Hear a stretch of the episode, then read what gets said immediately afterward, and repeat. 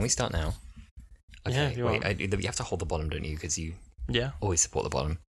This is very. This is very I, I'm very aware of my garlic. I'm very sorry. I can't smell it. Breathe on me. no, I really Breathe- don't want to. Breathe on me. You No, can smell I it. I can't. Do it again. You that smell it. literally smells fine. You smell like a like a gentle pizzeria.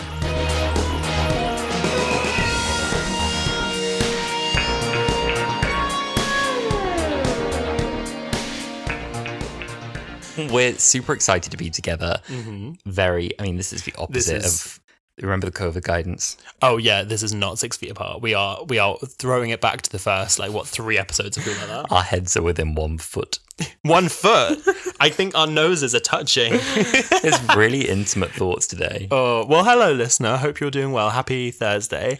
Um, a little context what's happening right now. So, normally, Alasdair and I record on Zoom, um, and that's Yeah. how I've been editing for the last, like, what, four months or something. Um, and we were going to be recording in person with each of our mics, and Alasdair forgot the cable. Uh, I did. I always forget something. I brought my lovely mic. We were going to sit across the room and have a chat. Mm-hmm. Didn't bring the cable. Can't plug in the mic. So we are turning the one mic face facing each other. You have to be quite close for this to sound good. Yeah, we were describing it as within kissing distance. Yes. So, So, now we are within kissing distance. so picture that, uh, gays and yes. It's when we're recording right now. It's a Sunday night. hmm We had a little Franco Manca. It was gorgeous. Nice little pizza, a couple glass of wine. Yeah, more than a couple. Three. Which is more than a couple. We also have to preface with the fact that Alasdair can't hold his liquor, so Oh my god, not even one bit. no, not even one bit. But I'm, this is the best episode we could do this for because we felt like it was the right time for a treat. yes, we wanted to. We've been sort of diving here, there, and everywhere, and we've been doing a little bit of like future, a little bit of past, and we actually put a poll out on Twitter earlier because we knew we wanted to do a series opener, preferably sort of early in New Who. So we put out a poll, didn't we? Oh my god, we did. We put out a poll and we offered one of four of the new companion episodes, which were remind me what we offered. So we went with New Earth, which obviously is not a new companion, but like a new Doctor. New Earth, Smith and Jones, Partners in Crime, and the Eleventh Hour, I believe. yes, and we kind of knew Partners in Crime was going to take the biscuit. Well, you say that, but I actually just checked it. So we're recording this at quarter to 10, and we put the poll out maybe like three hours ago. I just checked it. We had already decided, we sort of closed the poll a little bit ago. We've rewatched Partners. So, spoiler, it's Partners in Crime. You already know that by looking at the episode Yeah. title. But I looked at the poll like just now before we started recording. It is now neck and neck 32% with the 11th hour. Ah. And I felt quite bad because Partners in Crime won the poll by the time we cut it off by quite a bit. But so many people replied with every other episode that was on the poll. We had people saying they wanted Smith and Jones and people who wanted the 11th hour. And we were like, well, the poll says Partners in Crime, so that's what you'll get. if this overtakes, it's so embarrassing for us, but it's too late, guys. I'm sorry. Should I check? Yeah, have a little look. This is such a fan favorite, though. I'm I'm not surprised at all that this took over. Mm-hmm. It feels like really naughty to dip into series four because series four is the immaculate no skip season, right? And It's it's a no skip. Also, for the listeners, it is still tied. So we went with Partners in Crime. we're sorry, okay, if that's not kind of electorally valid later on, we, we apologize for that. But series four is the no skips golden era of Doctor Who, I think, like indisputably. Yeah, I completely agree. I mean, I feel like with New Who, there's a lot of highs and lows um, in every area, but like including RTD one. And I feel like series four was right when Russell like was really in his stride. Uh, it was also returning characters, so it was people he'd already written for before. So he was like building on existing characters, like an existing Doctor and a previous like companion. I guess you can call Donna a companion after Runaway Bride. And so he really could just sort of run and play. I feel, and that it really shows. So we are going pretty far back. It's it's funny again. It has this sense of recency. Series four. Watching it, it feels again to us Mm-hmm. always like this is something that happened five years ago. I was say so. Coincidentally, this week, the week you are listening to this, is actually the anniversary of Partners in Crime. And yesterday, if you're listening to this on the date that this episode goes out, so today the episode goes out on the sixth of April. The fifth of April is actually the anniversary date by 15 years now, which is terrifying. Of Partners in Crime. So happy anniversary. I was just looking at the air date. We we always have these episode notes in front of us. I think, by the way, my flatmate, I told him we do planning notes. He he was like baffled. He was like, "Really?" I was like, "Girl, there's like pages of notes we make before these episodes, which he didn't believe." I was showing my mum. Uh, I went home recently and, and I was planning some stuff for the podcast, and my mum was like, "Oh, what are you doing?" And I showed her. We have this whole Google Doc with different tabs of like uh, what we're planning to do for different weeks, the schedule for YouTube, potential guests we're going to have on, and she was like. You can't fit all this in with work, can you? Unbelievably. We find a way. But yeah, I was looking at this and I was thinking, damn, this was before my 12th birthday. And I remember my 12th birthday pretty well. I just realized I was still in primary school, I think. 2008. April. Yeah, I went to secondary school in September of 2008. So I was in primary school when this came out. That's a that's a weird thought for me. To start off, Sam, do you want to give us some context for this episode? Absolutely. So, Partners in Crime was episode one of series four of Doctor Who, again aired on the 5th of April 2008. Uh, it was directed by James Strong. Now, James had directed other episodes of Doctor Who already, like uh, The Impossible Planet, The Satan Pit, uh, Voyage of the Damned. He also went on to direct The Planet of the Dead. He's also worked on other projects such as Torchwood, Silent Witness, and Broadchurch. series opener was written by Russell T Davies, no surprise there. And this reached 8.4 million viewers an IMDb score of surprisingly 7.7 out of 10, which I felt was a bit low. Why has it got that low a score? I have no real negatives for this. I mean, we'll dive into it later, but like, I think I, I would score this like a 9.2 or something. Yeah, I have I have no negatives for this. It's the um it's like the epitome of camp RTD perfection. It is so emblematic. Is that the That's the word, word. I want? Emblematic of its era. And it wraps up a lot of the of the goodness that we liked of that time. Why are people marking this down? I honestly don't know. And the childhood nostalgia in me wants to always say that Ten and Rose will be my favorite companion pairing of all time because I feel like they were the ones that really like. I mean, obviously, I grew up with Christopher and Rose as well, but I really was hooked with Ten and Rose and I loved the love story and stuff. But in my maturity and in my Mm, age, I feel like Donna and Ten is like my favorite companion Doctor duo. I just, I, I love. I mean, obviously, again, another reason why we're happy to be doing this episode is because this year we'll see the return of uh, David Tennant and Catherine Tate to Doctor Who. But I, ju- I, I do not think there is a bad episode in this series. No, and I'm racking my brain now thinking about the episodes in this season, and it's it's banger after banger. Now, for anyone who hasn't seen this episode, and to be quite honest, I know that a lot of our demographic are people who sort of grew up on New Who as well. I would be baffled, New Who, Old Who, whatever, if you have Old Who sounds kind of derogatory as well, doesn't it? When talking about classic Who, um, but I feel like everyone listening to this podcast will have watched this episode. But if not, Alasdair, should we give a little bit of a summary? Yes, equally, I'd be shocked if you weren't familiar with this story, especially if you found yourself this deep into Wholala. What are you doing here, girl? Um, but Episode twenty-four, baby. episode 24. Imagine you go chronological and you haven't seen this. Uh, shout out to that one person. we rejoined Donna Noble just over a year after we left her in The Runaway Bride. She regrets her choice not to travel with the Doctor and has spent her time tracking down potential alien threats, hoping to cross paths with him again. While investigating the mysterious adipose industries and their astonishing diet pills, they meet again and are soon wrapped up in another adventure. Yes. They discover that the company run by the elusive Miss Foster was actually made to breed a new generation of adipose, an alien species made by converting the fat in humans along with blood, bones, and other internal organs. After thousands of adipose have been made, the Doctor and Donna manage to stop them from killing any of the humans, and the adipose ship comes to collect them.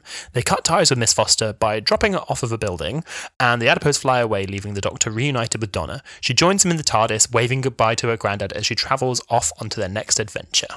That was wonderful. You just said there about not killing any humans. Um, Any point. more humans? Oh, any more humans? I was going to say, is Stacy the only full victim of this episode?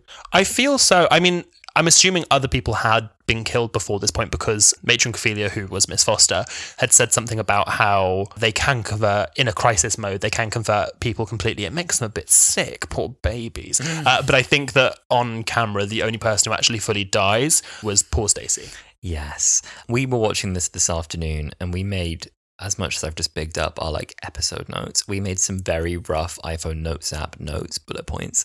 My first note on here is the music for my GCSE drama oh piece. Oh my god, you have to tell this story. Okay, so a previous story I told is that around the 50th anniversary of Doctor Who, I made a cartoon for my art class, a whole comic strip depicting the moment the Doctor saved Gallifrey, because that's a really normal and cool thing to do as an 18 year old about to go to university. Wait, hold on. You didn't clarify you were 18 when you did this. I was 18 years old when I did this. This is a decade ago. Yeah. Okay, it's a historic crime.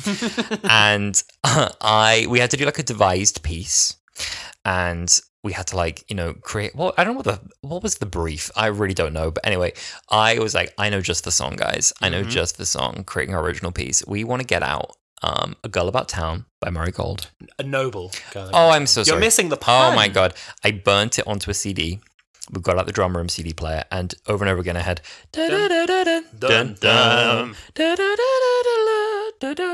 I mean, it is one of, if not my favorite Murray Gold piece for sure. yeah. So we had this genius piece. We had four of us kind of lined up in a row doing our morning routine, miming it, facing the audience.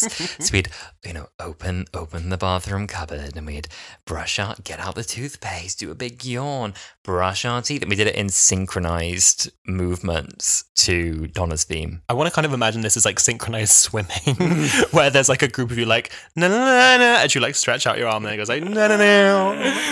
it has like slightly ruined the song for. I ruined it for myself. No. Um, it's funny. There were two groups inside the, the drama class as well. There was there was our group and there was another group in the other room, and we were like divided just by like a curtain. And they got to a point where like this boy from the other group who really didn't like me I was like, "Can you guys stop playing that? It's getting really fucking annoying." I was like, I also like kind of Loki wish they were like you nerds, like they all knew what you were. they doing. didn't know what it was. They didn't know what it was. They were just like, "That that song is is annoying." Anyway, Drilling into your head. Well, speaking of uh, great songs and Murray Gold, this is the first time we see the revamped uh, New Who theme. That I, I like to call it the rock and roll Doctor Who theme. oh yes, this is for me the best theme.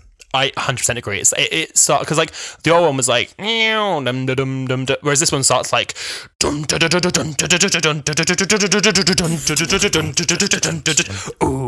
and then like the real like. This is the rock and roll Doctor Who theme, and I for one, pardon my French, fucking love it. It's so. Oh good. yes, baby. Like, this boy. series one had the best theme up until this stage. This, You mean out of all like classic and Uh, stuff? I as well? think I think so, and I think this elevated that to another level that I don't Mm. think has been reached since. I I don't want to get into like theme discourse here. I really don't. that's an episode for another time. We should do an episode where we give our personal ranking for every Doctor Who theme. Sure. Uh, let me give you a quick whistle tour of that now because Oh, here we go. the series five theme is fine, but it's a step down for me. Yeah. Dun, dun, No, dun, what I hated about that is they got rid of the um dum dum dum dum dum dum dum dum and they replaced that with the like like one of the most important sounds in the theme for me is the da da da da da da da da da da da da da da da da da But that's a new Who edition. I don't feel like they did that in the old ones. I don't think that one was there either. I could be wrong, and a theme fan is going to come for us. We we get these every so often as well. We get a DM on the on the gram. We get a correction every so often, we did. Every like few weeks. And by the way, we appreciate that. It, Oh it- yeah, please keep them coming. Like we need to clock ourselves. it keeps us in check, and we accept that feedback, and we're very polite when we get it. We're very courteous, and we're, we're humbled.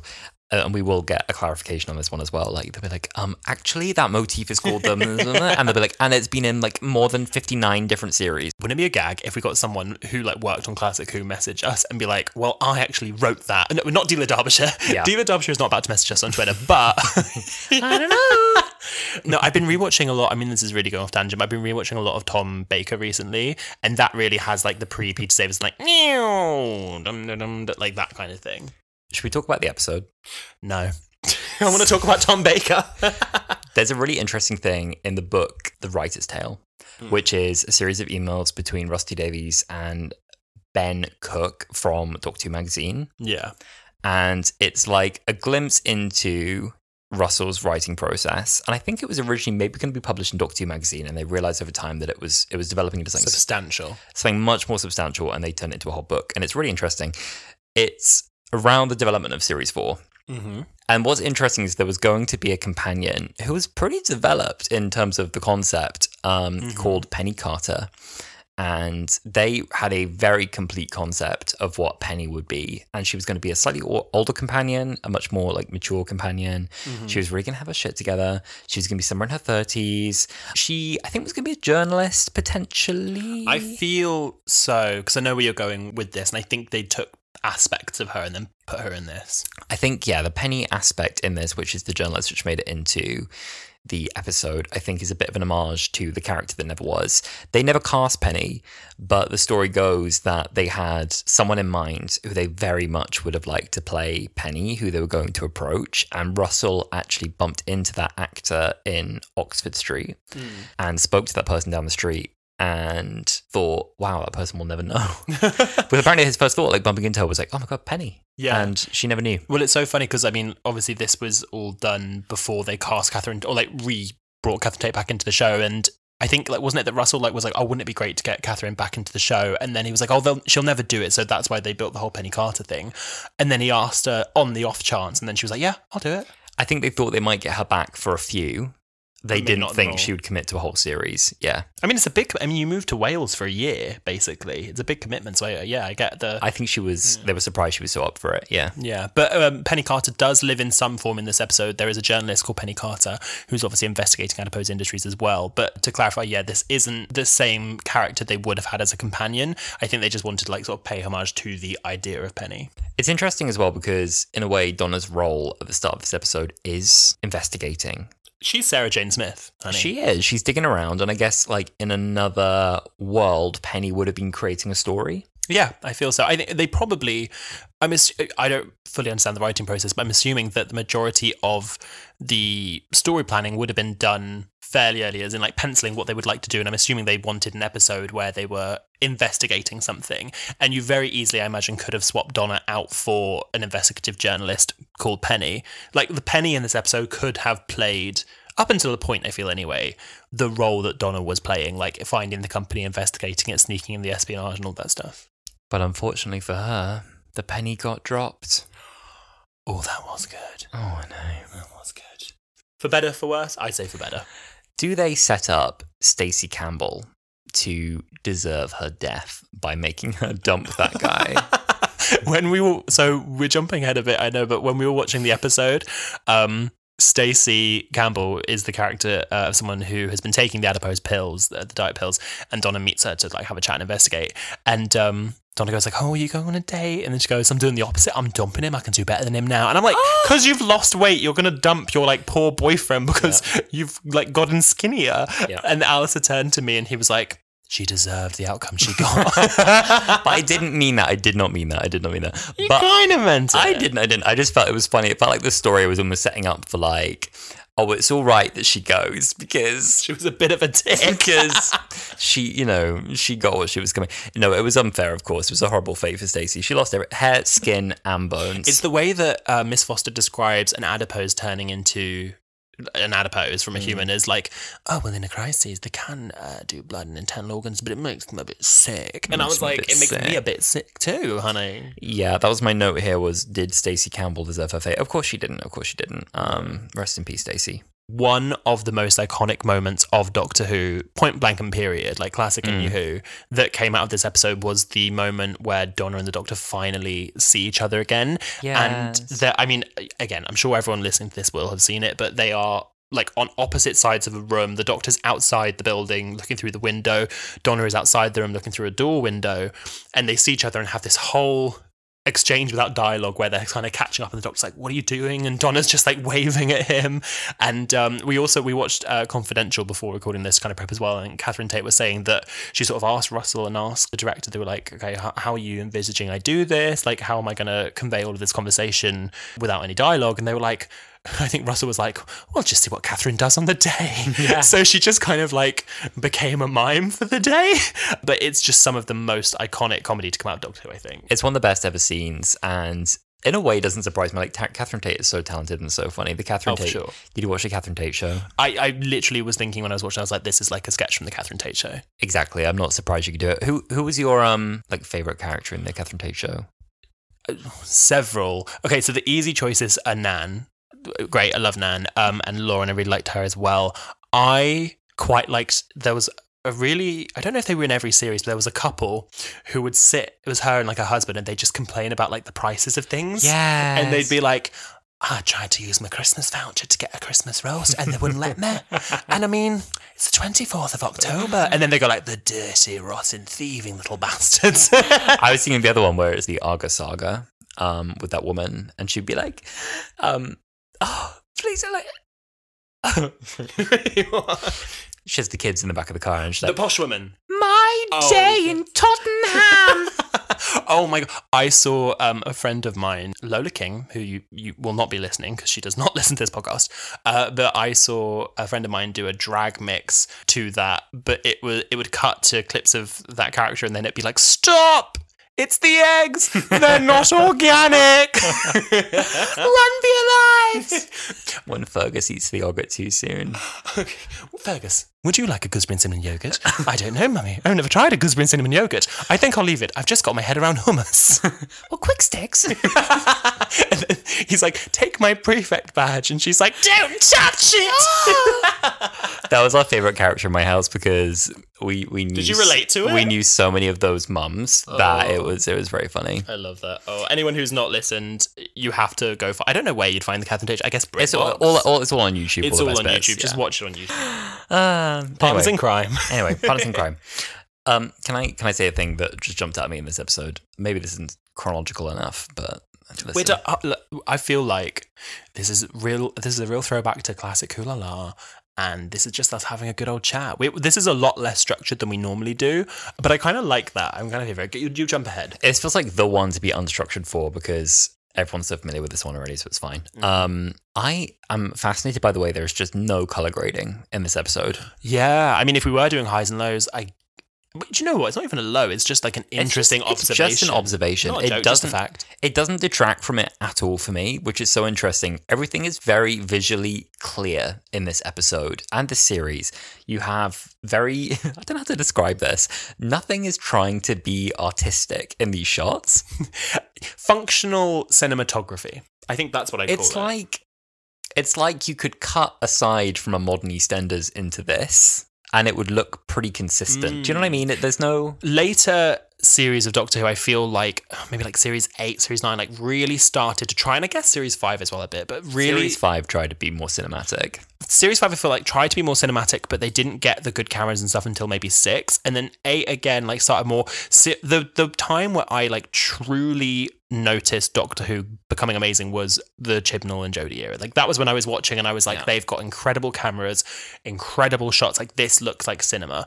But yeah, I didn't really think about it until you pointed out when we were watching. It's very functional viewing. I feel. Yeah, they changed the style a lot in Series 5 and then upgraded it again, I think, big time for Series 7. Yeah. And then I think that stayed fairly consistent, I'd agree, until maybe, yeah, Jodie's era. There was another big visual shift. They changed uh, like it's things like the aspect ratio they changed as well. It became a lot more like cinematic. and I loved it. I want to say two things. Uh, it's one point. I want to talk about Donna's parents because Sylvia Noble is the gay. I, everyone, including myself, love Jackie Tyler. Jackie Mhm. Tyler Stan. Oh, yeah. Sylvia, Jackie 2.0. Sylvia Noble is incredible. Like the scene where she's behind Donna cleaning the same thing 18 times and she's like, oh, you know, you've not worked in this long. You're a temp. You were there two days. Like she's It's amazing. not the 80s anymore. No one's unemployed these days. like she and it's like it's my turn to use the car i'm going out with Suzette. she's been on those pills she says she looks marvelous like I just, she's just i love her so much she's like Up the hill. He's always up the hill. She's just like blindly oblivious, but like super happy living her life, and like I- I just love her. Um, and I guess like her parents and granddad I want to talk about, but I want to talk for a second about Jeffrey Noble. So Howard Attfield, who played Jeff Noble, uh, he was Donna's father in The Runaway Bride. He was scheduled to come back for series four, uh, reprising his role as Donna's dad, and he actually started filming some of his scenes. He filmed the scene. He was he was going to play the character that Wilf ended up taking, and he filmed the scene where Donna and her dad are on the hilltop looking out at the stars. And unfortunately, he grew ill uh, quite quickly during filming, and he sadly passed away. And Russell said that he didn't want to recast him, like recast the character, like bring in someone else play Donna's dad, but he wanted to have that role filled in the show. So I think he made the very smart decision to then bring back Bernard Cribbins, who had been in the previous episode. It's really weird when you think of it like that. Bernard Cribbins was in the last episode before this in The Voyage of the Damned, uh, playing an unnamed character, uh, and brought him back. And I think that was just such an amazing gift uh, and an outcome to come out of such a sad situation because we also, as an audience, get to watch that scene. You should look it up on YouTube. It's a really gorgeous scene between Donna and her dad. But then the relationship between Donna and her granddad, I think, grew to become something completely new. We've never seen that kind of relationship in Doctor Who before. And to get Bernard Cribbins as a series regular and eventually, in a way, I say, become his own companion, like in the end of time, eh, one of the best things to happen to New Who, I think. so nice because again, it's one of those times that Doctor Who introduces an older actor to a new generation, Mm-hmm. and he becomes one of those grandfatherly figures on TV that is really beloved. And I know that so many younger fans, including both of us, were so upset when we heard that Bernard Cribbins had passed, Mm-hmm. and really pleased still that he will appear in the 60th anniversary specials, and I think Mm-hmm. that will be his last ever on-screen role he's got such a special presence, but as well, like the way he's described in all the tributes that we heard about the kind of person he was off screen as well. You know, we know he was so funny, he was so up for it as well, Mm-hmm. like being on this and having a laugh and the things he wanted to try doing on screen. Um, yeah, it's, it's a fantastic character. I feel like Wilf just brought so much. Like it's really interesting because you like like you said they don't often bring an older actor to a younger audience who are watching New Who very often and certainly not one that younger audience members connect with so much. And i feel like he had such like a youthful spirit like especially like the end of time. He's like jumping about and he's talk chatting with minnie. And i am so excited. I remember when the filming photos leaked for the 60th when it was uh, bernard cribbins catherine tate and david tennant filming in camden and he's in the wheelchair being wheeled into the tardis. And i can just imagine like a little i think they were running like a little funny chase scene into the tardis. Either running away from something or running into it for some reason. And like i can imagine Bernard getting into the TARDIS and being like, "Oh, you've you've cleaned up in here," or something like that, or just as dirty because he made that comment. And I'm so excited to see him back. I, I think he was one of the the noble family. Just uh, all four of them are such a great addition to Doctor Who. All five now. All five now, yeah. Rose Temple Noble six, I guess, as well with uh, Donna's husband. Good lord. It's just never growing family. But they're fantastic. I want to talk about the adipose. May I? You may. A couple of things that made me laugh, but I didn't notice before. Um, one you pointed out, which is that they sound like Teletubbies. They really do that, like eh, eh, like Teletubby noise. Like they really sound. I guess like baby noises, right? But they sound a lot Yeah. like Teletubbies. Yeah, it's like it's like synthetic baby noises. Okay, yeah. Second of all, is um, that when the the two guards, there, there's only two guards in this, which is so funny. They're way overarmed, and they both have machine guns. But when they come out of the van to collect the adipose, they get this like net out of the van, which I thought was so funny. Like They're just gonna like grab them with a big net. Yeah. literally they get a big black net out um, and they scoop them up and they shut them in that box which is really funny third thing um, off tangent this isn't now about the adipose it's about the guards i, I know have where you're going with this. i have a note written which is just right guard is a twunk which but it's true, he is. It's a really important note i pointed out during the rewatch and i was like oh my god like one on the right is quite a twunk um, he's the younger one if Yeah. anyone's unclear he might not always be on the right and this is a really well structured thought, yeah. And everyone's like, no, he's not, he's not, he's not. And I was like, no, look. And then he came up again. And I was like, oh my God, yeah, what a twunk. Um, and that's the whole thought. Yeah, no, he. I, I mean, I had never looked at the cards like that before, but I will never not look at it like that now. Do you know what's so funny? Is he probably has a Battles in Time card? Oh my God. um, 50 points to the viewer listener who can find the Battles in Time card for Twunk Guard. I know. If he's not called Twunk Guard, what's the point? Something that definitely did get a Battles in Time card that I knew I loved, but I kind of forgot about until we were rewatching this episode is the Sonic Pen. There's that really camp scene where the doctor's like, oh yeah, no, she'll never stop us unless she's got a sonic device, which is very unlikely. And then she is strutting in her platform high heels, they're probably Louboutin, and then whips out the Sonic Pen and she's like, out of my way. And I remember you could buy, like, we were talking about weird merch recently, and I think there's a whole other episode there somewhere. Um, you could buy the Sonic pen as a like just as a as a toy, and it was one I never got and I always wanted. There were so many weird toys out of here. Like you get the adipose like stress toy and minifigure, like so much. I had the adipose stress toy and I looked it up, and apparently the origins of this is Milk, who were doing the VFX, Mm. actually created their own stress toy, like in house. Yeah. And that was the origin for the toy. And I had it, and it was it was cool. It was cute. It was made of a material though that was so rubbery and sticky. I remember it was like covered in dust. I can fully imagine that. it was like you know how like silicone phone cases go really nasty after a bit. Mhm. It was like that, like mega. It was so sticky and gross. But I guess very true to an adipose. Very true to an adipose. I remember I always wanted it, but I had a weird thing. I guess I was a size queen. I remember looking at it and I was like, this is not to scale. like the adipose are bigger than this, and that like stopped me wanting to get it. Yeah, the adipose are really cute though. We we also had another theory on the adipose, which is um Is this the adult adipose theory? Yeah, yeah, we were like, oh, I wonder what like the adult adipose on the ship looked like. Like, what did the first adipose family look like? And you pointed out that an adipose appears in, In David, the end of time. in the end of time in David Tennant's last episode, but it's on a bar in outer space with Captain Jack having a drink, and we were like, oh my god, they've got kids in the bar, and I was like, no, wait. What if they don't have kids at the bar? Maybe they just don't age. They just don't grow, and all of the adipose, including the parents. what? Okay, you need to explain to me because I think I kind of missed out. We were doing some research into the adipose for this, and Arthur just taps me, and there's a TARDIS wiki page of a comic like drawing of an adipose like holding a mic as if he was a news reporter. What was that? I don't know what that was. I think the adipose do not appear right, which is a travesty, by the way, in um any like extended media. And I love how we both synchronized on the word. That was really there. odd, but that was was intimate. I like wow. and the one time it does, it's it's clearly like not a serious thing. Yeah, there's like an adipose reporting the news, and I love that as well. The way that TARDIS Wiki does this, it had like a footnote that was like, at least one adipose speaks English, and it's because of that scene. Like, It's so funny. I was like, oh, I wonder what the context for that is. And it's like an adipose reading the news is the funniest thing. Oh, speaking of reading the news, I don't think that she features in this episode, but talking about the adipose in turn left when the adipose invade New York, uh, our girl Trinity Wells is the one Ah, reporting on it. I know this. I know we bring it up all the time, but I feel like people need to talk about it. It's not too late if they've not filmed it; they can do it as an add-in. Are we going to be seeing the Trinity Wells resurgence in RTD2? God, we better be. She's the one consistent thing that I need back so strongly. What was the fact I had before that she'd played? Was it? She was- played Muck in Bob the Builder. That's bizarre, isn't it? That's what? Do you reckon she's English? I actually don't know. I think she is, and that's an American accent as Trinity Wells. They are giving us the codes.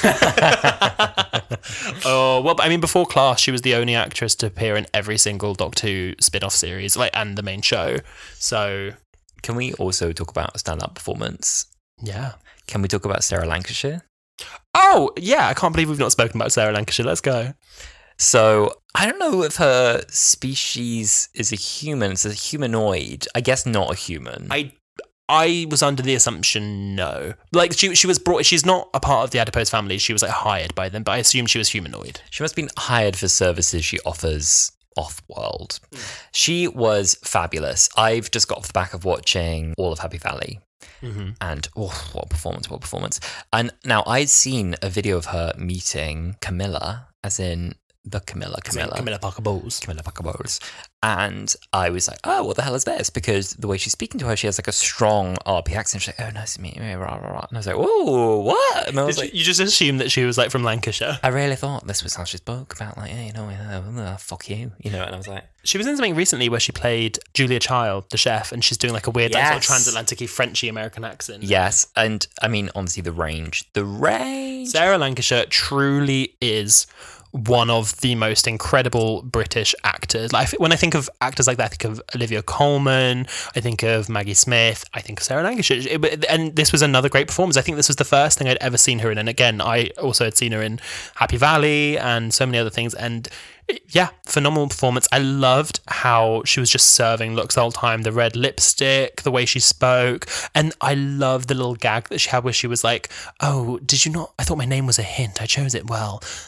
Foster, as in foster mother, like the delivery, like it's so good. She's so poised all the way through, like even up to the end when the plan has kind of been foiled. She Mhm. she never gets She doesn't break a floppy. sweat.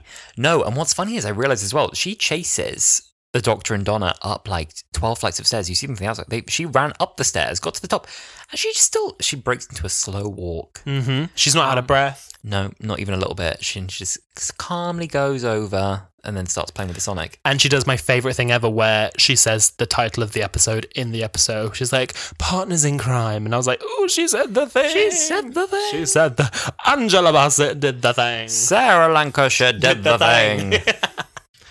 my standout line from her, I don't know if you've got another one, was um, the one that just is in my head is the spark of life. Oh yeah, she goes, This is the spark of life when she's playing with the Mm, necklace. the yeah. spark of life. Mm, I love it. Yeah, she has so many lines in this. There's well, I mean, this whole episode we were saying about it earlier is just full of amazing quotes. There's the foster foster mother it, when the doctor's chatting with the woman on the phones, and she's like, "It's health and safety. You be health, I'll be safety."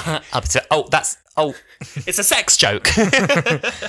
I've got a few more written down as well. They're all in caps. Um, one I think we've. Oh no, we didn't quite get to this. Smash it then. oh yeah, where where Donna's like she got the spanner. Smash it then. Smash it then. Um, another one I've got is just look at my chin. Just look at my chin. Look at my chin. Um, I love when Matron Cofelia, Miss Foster, is explaining to the Doctor and Donna like who she is and how she like nannies the children, and Donna goes like, "What, like an outer space super nanny?" A really good one as well is I'm in church what are you doing in church? praying. Well, it's a bit late for that, madam. Just, just, just ten out of ten writing. Ten out of ten so writing. good. I one thing that I would have done if I was writing this episode is in the scene where the adipose are activating all over England and all the people are suddenly emerging adipose out of them and uh, there's a threat that like 10 what is it 10,000 people or something are going to die. No more. In turn left, it says. Um, let me. Let me Well, that's because their plan didn't fail in turn left. It was like the whole of America, wasn't? Oh, is it would have been more? Oh yeah, no, because so uh, in this episode they tested the UK as a breeding ground, and they were like, you know, one adipose was coming out at night, no one was killing anyone, um, and I think their plan was to then go worldwide and to have the planet become like a, a new breeding home because the planet was lost, and it obviously the plan forward was because the Doctor and Donna stop it, but in turn left we see an alternate universe where their plan worked, but instead of coming to the UK because by that point the Titanic had crashed and the UK was kind of ruined, Yes, they go yes. to America and they say like America is in crisis and it's the whole of the states turn into adipose because the doctor never stopped them. But in this one, they you know they stop the plan before all of the people die. But one thing I would have done differently if I was writing the episode is Sylvia's on a night out with her with her girls with her friends, and one of her friends has been taking the tablets and then starts producing adipose, and you're worried she's going to die. I would have had Sylvia on the pills because they, they could have had her like Yes. say like you know I'm just gonna like you know lose it lose use a little bit of weight or something like that Yeah. and then have the threat be obviously Donna's unaware but the threat be that Sylvia might die because she's a character the audience already know we like her by this point and then I think it would have added a lot more stakes for the audience to be like oh like crap they really need to get this sorted Yeah, I agree. I think that would have been nice. Um, it would have been a good threat, actually, in the context of especially maybe if they played up more Donna having fairly recently lost her dad and unaware, maybe going to lose her mum as well. You could have added in a double threat there. I think so. I I remember reading somewhere that Russell was saying he debated keeping the scenes that they had filmed with Donna's dad and writing into the plot the death of her dad and having that like build her to become a stronger character. But I do see why he didn't do that because this first episode is a lot more of a comedy than like a drama. And I also think that then would have added some really gross subtext to like, you know, Donna has her memory wiped of everything to do with the doctor towards the end of the season. Would she have like lost the memory of losing her dad? Like I think that's like a gross subtext that they might not want to deal with. But I do agree that it would have made for an interesting plot point. Like recently lost her dad, could lose her mum, and it really like puts a fire under us to like be like, we need to do this. Speaking of high stakes, there was a note I made that was really funny. We were watching the episode and they had a you know really classic of this time as well. Um, just uh, people running around in the streets in Cardiff and going. "Ah!" And from my perspective, not a very frightening scene. And you went, you went, oh my god, I, I always feel nervous when I see these sort of scenes. I think, I think if I was caught in that sort of mass panic, I'd just, I'd just throw up. I do.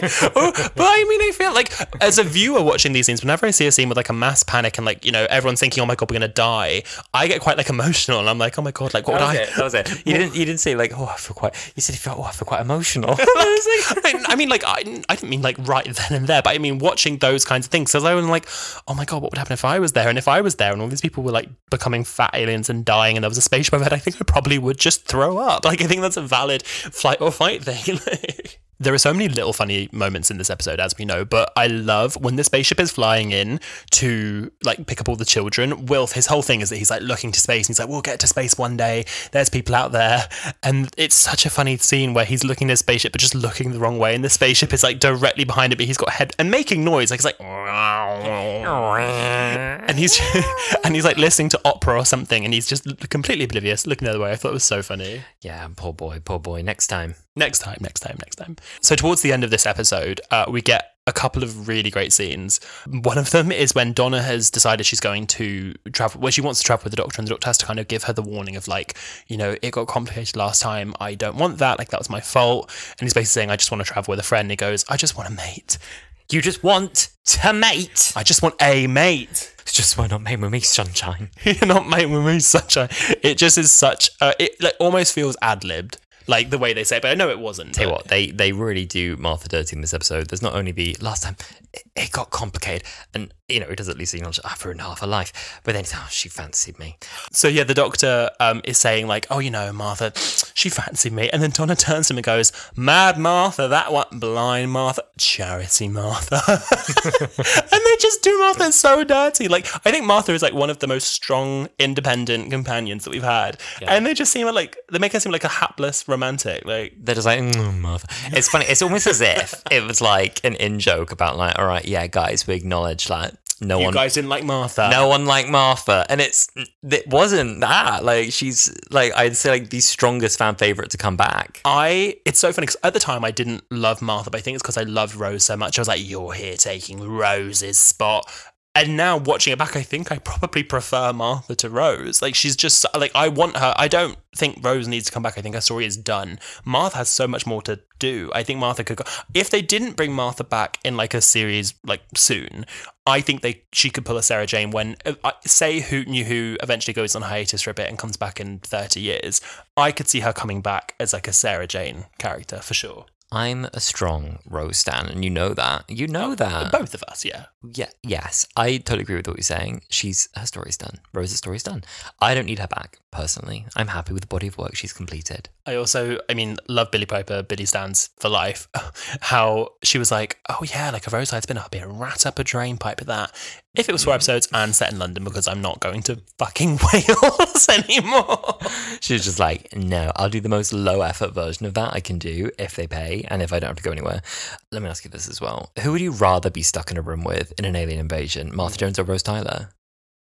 What Rose Tyler like post dimension canon or like Martha Joe? Like when are we talking? Because Oh, quite Rose Tyler different. has been exploring the universe and going to different like multiverse and stuff, and like she has a gun. But Martha has like military a military mind, and so I probably Martha. I'll say it's probably. Let me think, right. So, like, Certainly not the 19 year old Rose, uh, where she's like, there's no one else who knows about aliens except me. Like, not so okay, let's compare. Think about both of them in their second series. Okay, so you have Rose series two, and you have Martha, in series four. Oh, Martha series four, I'd say, for like 100%. And then, okay, next you have them. Okay, fine. You know what? Another comparison. That both of them in their first series.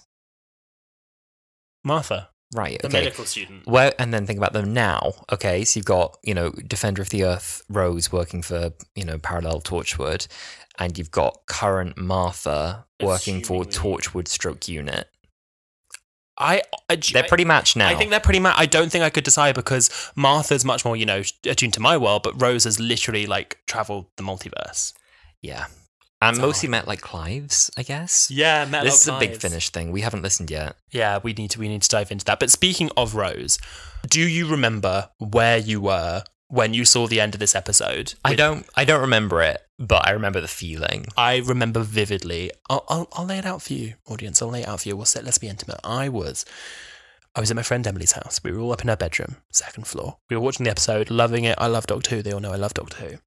The episode comes to an end, and you know Donna's going to go in the TARDIS. She's going to go on adventures, and she goes to that blonde woman, and she gives her the keys, puts it in the bin, which is a weird choice, but we move. And then when she turned around, and at the same time you saw Rose's face, and the Doomsday theme plays Oh, my heart lit for joy and also sunk. And i was confused because I, I said like we all knew that she was coming back in that season. It had been announced that rose was going to be in series four but none of us expected it to be in the episode. And i know that when they did press viewings of the episode they cut that scene out mm-hmm. so that it didn't leak. And it was one of the few times especially doing exterior filming that they have managed to keep a secret like that from the viewers and it was just so worth it having a surprise like that it was um I, like the return of rose was so amazing and it's obviously a precursor to like the bigger return in turn left I was gagged. I was stunned. I still get chills looking at it. I must have returned to that scene so many times. the The confusion was that she was kind of wandered off and became a ghost. yeah and it was like, what? What does that mean? Where is she? So much mystery. Like we knew that she was trapped in a parallel world, and we knew that we were in our world. So it's like, how is she here? Where's she going? What's she doing? Yeah, it was. I. I mean, oh my god. I mean, I wish I'd been like an active online fan at that time. 'cause I can't imagine. I was. I so. I, I, eleven years old. No, I was specifically for series four, and I. This is a question for the audience because I know I've spoken to you about this before, and you don't know about this. Does anyone listening remember the website Planet Gallifrey? Because I was huge. So Twitter wasn't a thing, like Facebook, that it wasn't really a thing, and there was a website called Planet Gallifrey, which was like a blog where people would post, or like that people would send to the person who made the website, and the person would post it. Okay. Uh, filming leaks, which now would just end up on Twitter for Doctor Who, and I remember watching the scene in the Stolen Earth where the Doctor gets exterminated and Rose and Jack run up to him and like pick him up and help him. I remember watching someone had filmed that, like a fan who was there while they were filming and watching that, so I knew that was going to happen. And seeing filming photos like those pictures of Billie smoking, like ah. tho- those kind of things. You know what's funny as well? There's a whole pack of pictures of behind the scenes of that scene where she is kind of over the railings and mm-hmm. she's in like the like what's the the puffer coat, like the puff coat? What are they called? What's the official name for that? oh, I, the ones that they give people wearing a costume to keep them warm. I don't know that yet. Okay, you should know because you work in the industry. Do I work in the costume department? No, I don't. Okay, we should know these terms, baby. If you're gonna if you're gonna get far in the industry, The layman's terms is it's a puffer jacket. it's a puff jacket, and um, yeah, she's like leaning over the. I mean, iconic set of photos. By the way, we posted them on at Wholala Pod on Twitter. Go and have a dig because I don't have recently posted those. we'll post them again for this episode, and um, don't hold me to that. it's, it's in a few days. What's funny is those pictures I don't believe ever appeared in an actual article because the source I found them on, it was like the original, like you can buy these pictures to license them. But I did a like whole reverse image thing. I can't find them in any articles. I don't know if they ever actually got sent or if they managed to like maybe they embargoed those pics. I don't know if you can do that though with someone else's photos in a public space. Why not? but- Because they took the photo. Like it, it, when a paparazzi take a photo of someone, they then own the photo. The person in the photo doesn't own the photo. So maybe I maybe it's a false memory that I saw those smoking photos, but I definitely would see like like I have a vivid memory of seeing that extermination video, and I and I was trying to find all the leaks I could about Rose because it was specifically Rose coming back that made me so excited. But yeah, thrilling return, and also uh, on the line of that as well. This episode and this series as a whole, we know that Russell likes to do whole season arcs, but this whole series was filled with Easter eggs, and this episode is much the same. They mentioned that the adipose breeding planet was lost, Yeah. which then gets led to the missing planets later in the series finale. Mhm. They then have the Rose cameo, which she pops up, I think, again in the Poison Sky and Midnight before Yes. making her full return. Yes, she does. She she's on the TV, isn't she? Shouting. Yeah, look, shouting for the Doctor. Mm-hmm. We also get the Easter eggs for the Doctor Donna in the way that their paths are always tied, like the scene where Donna's car and then the TARDIS appears just behind it, leading towards the Doctor Donna. Like so many teasers throughout the whole season. It's a really great scattering of Easter eggs that you can keep an eye out for. I love the idea that he put in here about them like being bound together with this like shared fate, and so physically they kind of are tied together, ending up in the same places. I think it's just a really neat and easy to kind of conceptualize idea, isn't it? It, it is. Do you think when they come back for the 60th, do you think it's going to be more of the whole Doctor and Donna being tied together storyline, or that destiny is over and it died with the Doctor Donna? This is a new thing. It's interesting. I wonder hmm. because they could very easily say, "Oh, you know, we thought it was just the Doctor Donna, but there's more. We're not done." Yeah. what I like to imagine is going to happen is that she's going to, there's going to be some situation they're like, oh my God, this is it. We screwed it. She's going to see my face and she's going to die. Skinny And- man. Skinny man! No, you got. What's funny about the skinny man scene, though? We're talking now about the trailer for the 60th anniversary. In that, Donna's mum is trying to hide the doctor from Donna. What's interesting, though, is it almost looks like the doctor's trying to get past her. I think that at this point, something's happened. Maybe, maybe not even with Donna directly, but something's happened with the Doctor where he's aware that Donna can see him again, and Donna's getting her memories back because he's not trying to hide. He just ran out of the room. I think the mum isn't aware. I think Sylvia's not aware at that point, but he's trying to like dart around her as if to be like, "No, Donna, like it's me." So I reckon by that point, something has happened where he knows Donna's remembering him, and that's okay. I like to imagine though that what's going to happen is he's going to like put hand to head and be like, right, I'm going to restore your memories now, like, mm-hmm. and then she'll come back and go, like, you idiot, and then it'll be like some proper like, What the hell did you do that for? what did you do that? I was about to tell you. There's another way we can do this. Yeah. You know, you didn't have to wipe my. I was going to tell you. How to get around this, You and then you wipe my memories, you plum, and it'll be you know. You do realize I'm a lot smarter than you. Yeah. like that. I'd like to imagine that she was going when she was going like no no no no it was a bit more like a ah, no I've, There's another way." there's another way we can try and then Oh, she got cut off it would be really funny but then I imagine there'd be a resolution with that oh ultimately I'm grateful because I found Shaun and I've had my daughter and I'm I think so. I've had a normal life here where I'm safe and and, and I would have I never would have stopped if that hadn't happened I think that will be the. Re- I hope, and I think this is everyone's hope as well, that with the 60th, Donna doesn't end it without her memories. Like I hope that this is because I know that some people obviously it was a good ending, and if we that was all we got, that would have been great. But so many people wanted a happy ending for Donna; they felt she deserved it. Don't know why. Uh, uh, no, I'm kidding. Um, but I hope that Donna will get her memories back, and that will be done. Like drawing a line under that, there won't be any going back on that. And she'll have these little adventures with the Doctor, and it'll be amazing. And then the Doctor might be like, "Do you want to come with me?" And she will then say, "I would have traveled with you for the rest of my life. I said I would, and I would have. But now, being forced to be on Earth, I have my husband, I have my daughter, exactly like you said, and I now want to stay here. And that then gave her the peace. So now she has her memories. She knows who she is. She knows how important she is. But she knows that she has now ended up with the life she didn't know she wanted, but it's the life that she like deserved and the life she needed. I really hope it's that as well yeah it'd be nice if she could keep her memories without keeping kind of the hybrid time lordiness yeah the trauma It doesn't seem from the like leaks and stuff. It doesn't seem like it's the Doctor Donna because she's kind of a bit posher. Like she's like, oh, the binary, binary, binary. Like I, it's Donna Noble, yeah I think so as well Alasdair. yeah Do you want to play a little game of camp or down? Are you ready? yes Okay, Alasdair, camp or damp? You be health, I'll be safety. Camp or damp? Oh, you be health, I'll be safety. Um, workplace harassment's always damp. He's not a colleague. She thinks he is. True. Oh, fair. There's something camp about it, but okay, yeah, that's fair. And outer space, super nanny. Camp or damp? Camp, camp. Super nanny in itself is camp. Um, Do you imagine the real super nanny in outer space? oh my god, what's it? That's not acceptable.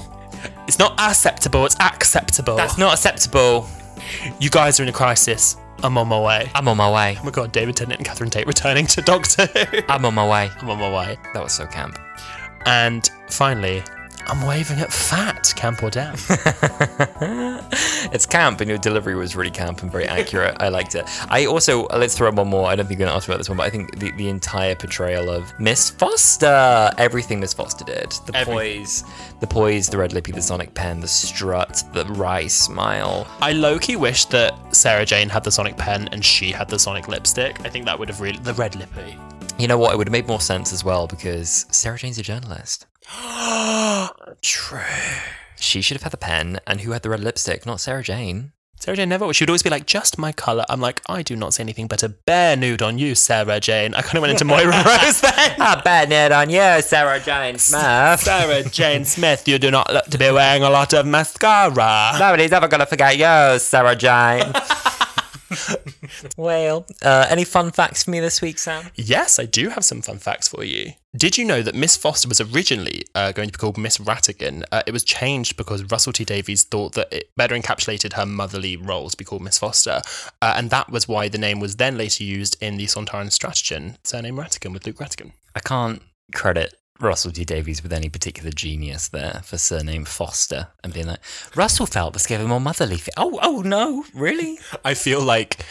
I mean, I was going to say I feel like Russell wrote it. He did write it. He did. But like the literally per verbatim, I imagine him saying like Julie Gardner, Foster, Foster. as in foster mother. oh, and, and she said, oh, "Very good, Russell. Very good. Put that in the show. Pop that in." One fun fact, which I guess is not really a fun fact, but I found interesting, is that this episode is actually set in 2009 because of the whole thing with aliens in London and World War Three. The uh-huh. Doctor Who timeline is always one year ahead of oh. where we are. So I always assume it's in 2008, but it's actually always set a year in the future. Is that always the? Has that carried on? I feel like that would have stopped with series five because they never specified when the Doctor met Amy, like came back to adult Amy. He never specified when that was, so that could have then been 2010. But everything in Russell T Davies' first era, after Aliens of London, was always set a year in the future. It's quite fun to imagine that he overlapped himself for a year as two doctors. Possible. Possible. Good, Possible. possible. Possible. It's eh, stranger things have happened. Stranger things. I've had so much fun this episode. I've had so much fun. I had fun watching. I had fun discussing. You've really made me laugh today, and it's not just wine. Thank you for the clarification. That's all right. Well, there we are. Thank you for joining us. On It's been nice to be back together in person again, very close together. It has. I mean, I'll tell you this: like people listening to this, editing a podcast is a little bit tricky. Um, oh my god, it's so hard. Can- I'm like, I mean, I've had to let go of being kind of a pedant about audio because it's just not possible. we when we first started doing this podcast, we used to like send versions over to each other and have like all these notes and edit things down. You've kind of had to like both of us had to become a bit more lax with it. But doing it on Zoom, it's easier in that you have your two different audio tracks. But there's just there's just something about being together and chatting. There's something about being a foot apart from each other adds a certain weight to your opinions. Staring someone dead in the eyes. We're like, our eyes are like 30 centimeters away from each other right now. I think 30 centimeters is quite generous. Generous. It's, it's intense. This has been an intense app. It has, but I have really enjoyed it and I hope you all have too. I've enjoyed sharing this space with you and you, listener. and you, listener. And as always, we would love you to continue the conversation. Uh, reach out to us on Twitter, Instagram, and TikTok, all of which are at Wholala Pod. And you can also rewatch old episodes of the podcast also on YouTube at Wholala Pod. And if you enjoyed today's episode, we'd really appreciate if you could follow us on whichever platform you're on and please rate us. Five stars would be super ideal if you've got a minute to do it. If you want to leave some text and just be like, yeah, slay, cunty, then that'd be great too. Thank you so much for listening, and we will see you again next week for another episode of Wholala. See you soon. Bye.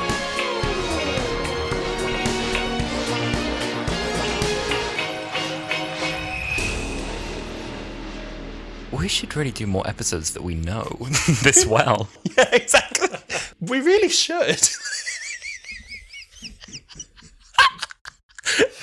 There's so many episodes we do for this podcast where we're doing research. His name is Jonathan, I think. the director's name is, well, I'm not sure. It was 50 years ago now. but I loved it. I'm not sure what came before or after, but I, I like, I like, I like the style. I,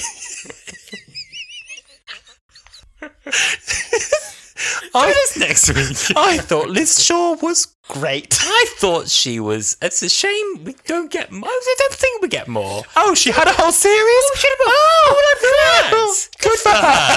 Good for her.